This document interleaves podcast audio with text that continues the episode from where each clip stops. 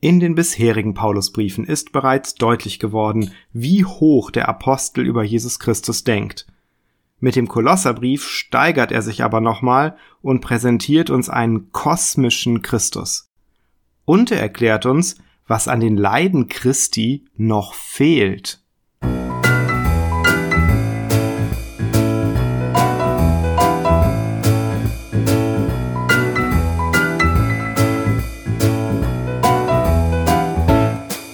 Hier ist Bibel Plus, der Podcast rund um die Heilige Schrift und den christlichen Glauben. Und wir begeben uns heute nach Phrygien.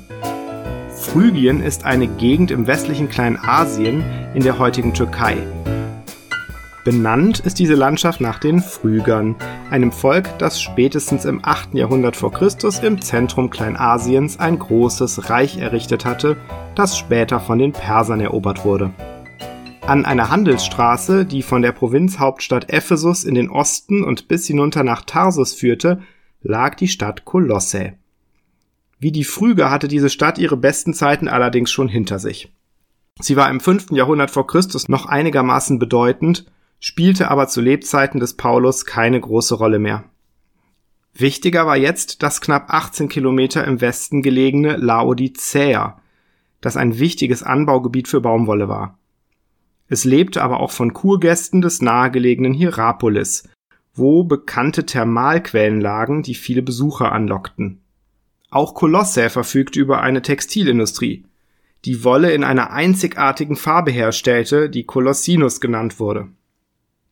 Ob es eine jüdische Gemeinde in Kolosse gab, ist unklar. Eine Synagoge wurde bisher nicht gefunden.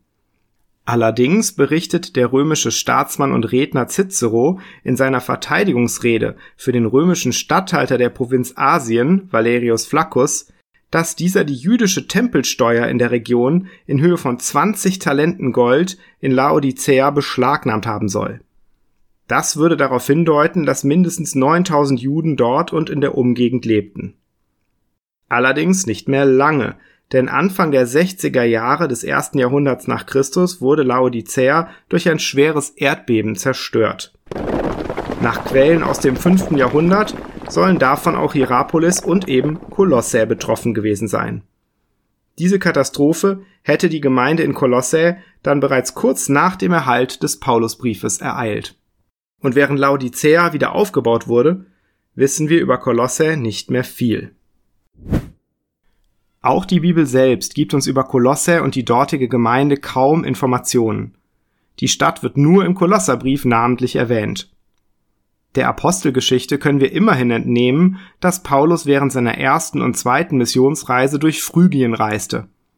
In Kapitel 2 des Kolosserbriefs erklärt Paulus aber, dass die Gemeinden in Kolosse und in Laodicea ihn noch nicht persönlich kennen. Er hat diese Gemeinden also während seiner Reisen nicht besucht. Über ihre Entstehung können wir nur spekulieren. Manche nehmen an, dass die Zuhörer der Pfingstpredigt des Petrus, die nach Apostelgeschichte 2 auch aus Phrygien kamen, das Evangelium nach Kolosse gebracht haben.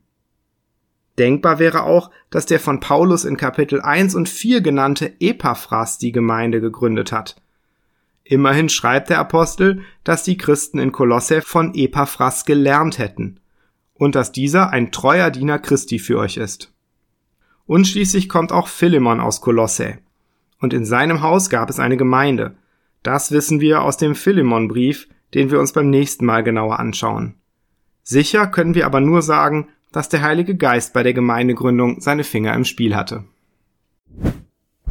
Wie eben schon erwähnt, ist der Kolosserbrief von Paulus, dem Apostel Jesu und von Timotheus verfasst worden. So steht es bereits in der Einleitung des Briefes.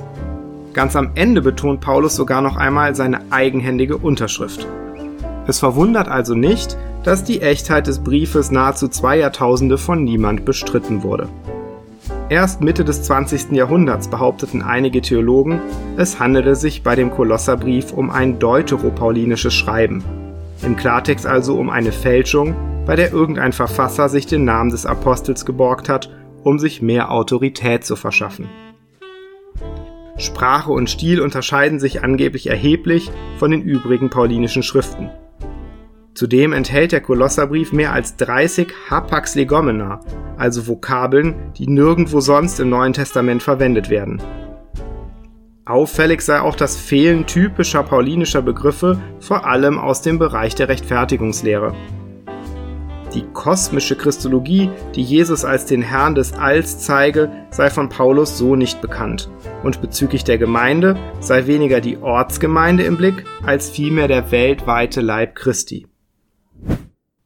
Diese Kritik fußt wie üblich auf der Annahme, dass Paulus in immer denselben Worten immer dasselbe sagen müsse, damit ein Brief als paulinisch akzeptiert werden kann. Das ist aber schlichtweg keine vernünftige Hypothese. Natürlich enthält der Kolosserbrief an manchen Stellen inhaltliche Weiterentwicklungen. Aber man kann doch nicht allen Ernstes ausschließen, dass Paulus seine Theologie in manchen Punkten präzisiert und vertieft hat. Wir haben es hier immerhin mit einem der größten Theologen der Geschichte zu tun. Widersprüche zu anderen Paulusbriefen finden sich jedenfalls nicht. Die sprachlichen und stilistischen Argumente sind bezüglich des Kolosserbriefs noch schwächer als üblich. Denn auch bei den Kritikern ist anerkannt, dass der Verfasser des Briefes auf urchristliches Material zurückgreift, etwa den Hymnus in Kolosser 1, den wir uns gleich noch anschauen werden. Außerdem muss sich Paulus mit konkreten Irrlehren auseinandersetzen, was die inhaltlichen Schwerpunkte erklärt. Man sollte sich auch die Frage stellen, wieso hätte ein unbekannter Verfasser ausgerechnet einen Brief an die völlig unbedeutende Gemeinde in Kolosse fälschen sollen? Und vor allem, wann? Kritiker gehen meist von einer Abfassung zwischen 70 und 80 nach Christus aus, einer Zeit, in der Kolosse aufgrund des Erdbebens entweder gar nicht existierte oder noch unbedeutender war als vorher. Es gibt also keinen Grund vom Wortlaut des Briefes und der eindeutigen altkirchlichen Überlieferung abzuweichen. Demnach wurde der Kolosserbrief von dem Apostel Paulus verfasst. Hierfür spricht zudem auch die Beziehung des Kolosserbriefs zum Philemonbrief, die wir uns beim nächsten Mal anschauen. Kommen wir zum eigentlichen Inhalt des Kolosserbriefs. Nach einem Vorwort mit Dank und Fürbitte für die Gemeinde kommt Paulus zum eigentlichen Anliegen seines Briefes. Er möchte den Kolossern die Bedeutung von Jesus klar machen und er benutzt dazu einen Hymnus, den viele Ausleger schon auf die urchristliche Tradition zurückführen. Er lautet Christus ist das Ebenbild des unsichtbaren Gottes der Erstgeborene vor aller Schöpfung. Denn in ihm ist alles geschaffen, was im Himmel und auf Erden ist, das Sichtbare und das Unsichtbare, es seien Throne oder Herrschaften oder Mächte oder Gewalten. Es ist alles durch ihn und zu ihm geschaffen. Und er ist vor allem, und es besteht alles in ihm. Und er ist das Haupt des Leibes, nämlich der Gemeinde. Er ist der Anfang, der Erstgeborene von den Toten, damit er in allem der Erste sei. Denn es hat Gott wohlgefallen, dass in ihm alle Fülle wohnen sollte und er durch ihn alles mit sich versöhnte, es sei auf Erden oder im Himmel, indem er Frieden machte durch sein Blut am Kreuz. Im weiteren Verlauf des Briefes legt Paulus aus, was das für die Kolosser bedeutet. Die Versöhnung, die Jesus brachte, hat auch die Kolosser erfasst, die zuvor feindlich gesinnt waren in bösen Werken, jetzt aber heilig und untadelig vor das Angesicht Jesu gestellt werden sollen.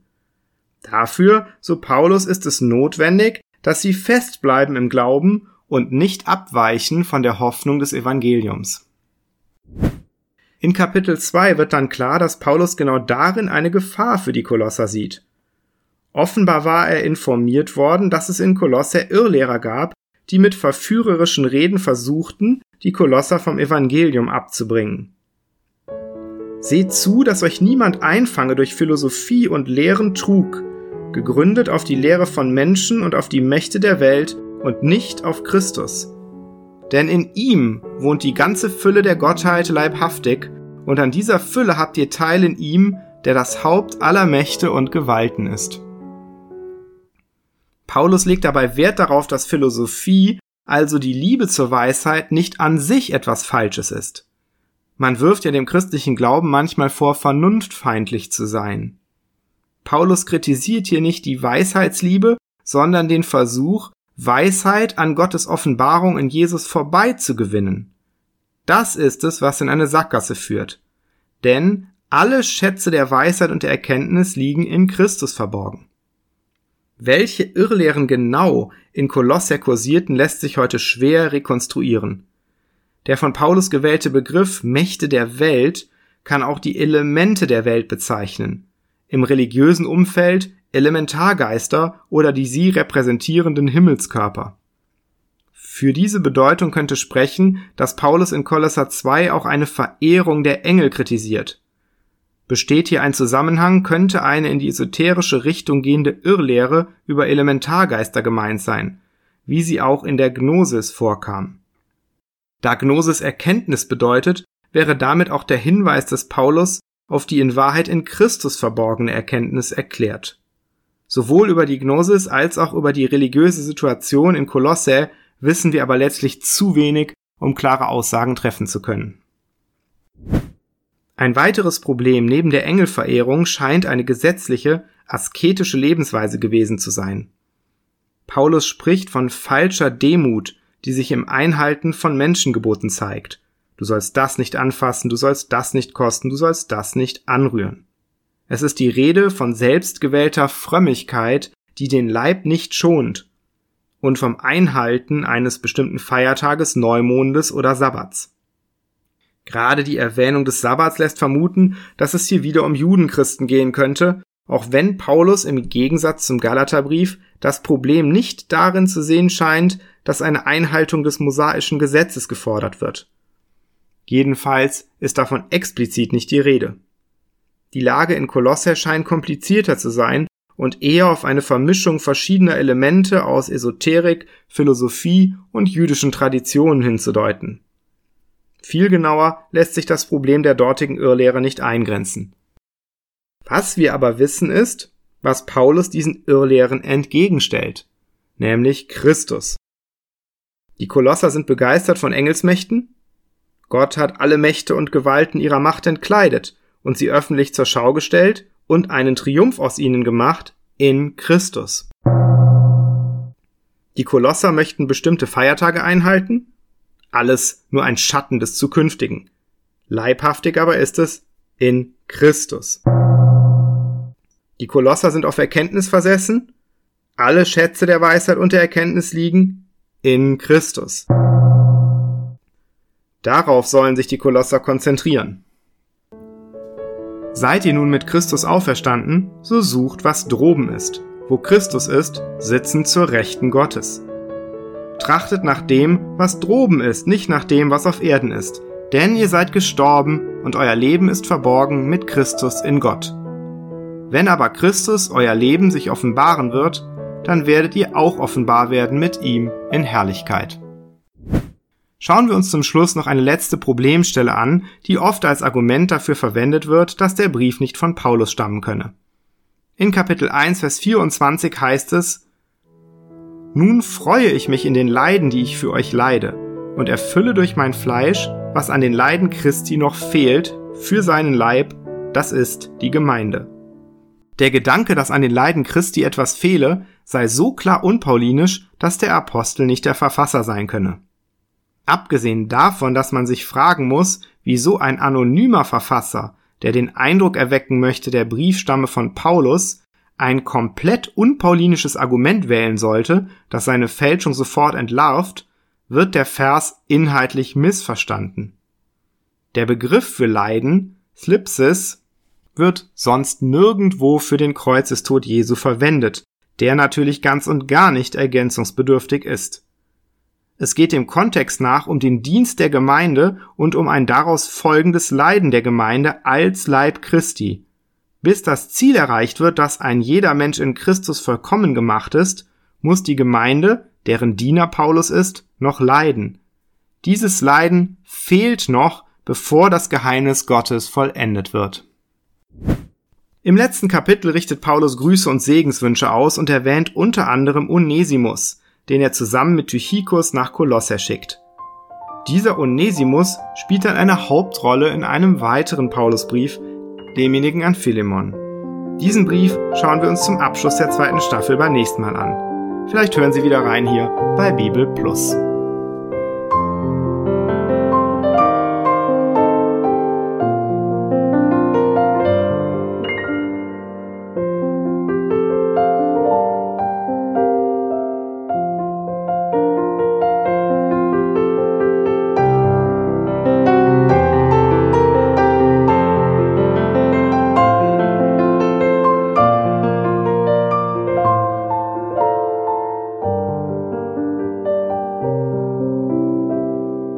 Das war Bibel Plus, der Podcast rund um die Heilige Schrift und den christlichen Glauben. Weitere Informationen und Kontaktmöglichkeiten finden Sie im Internet unter www.bibel.plus.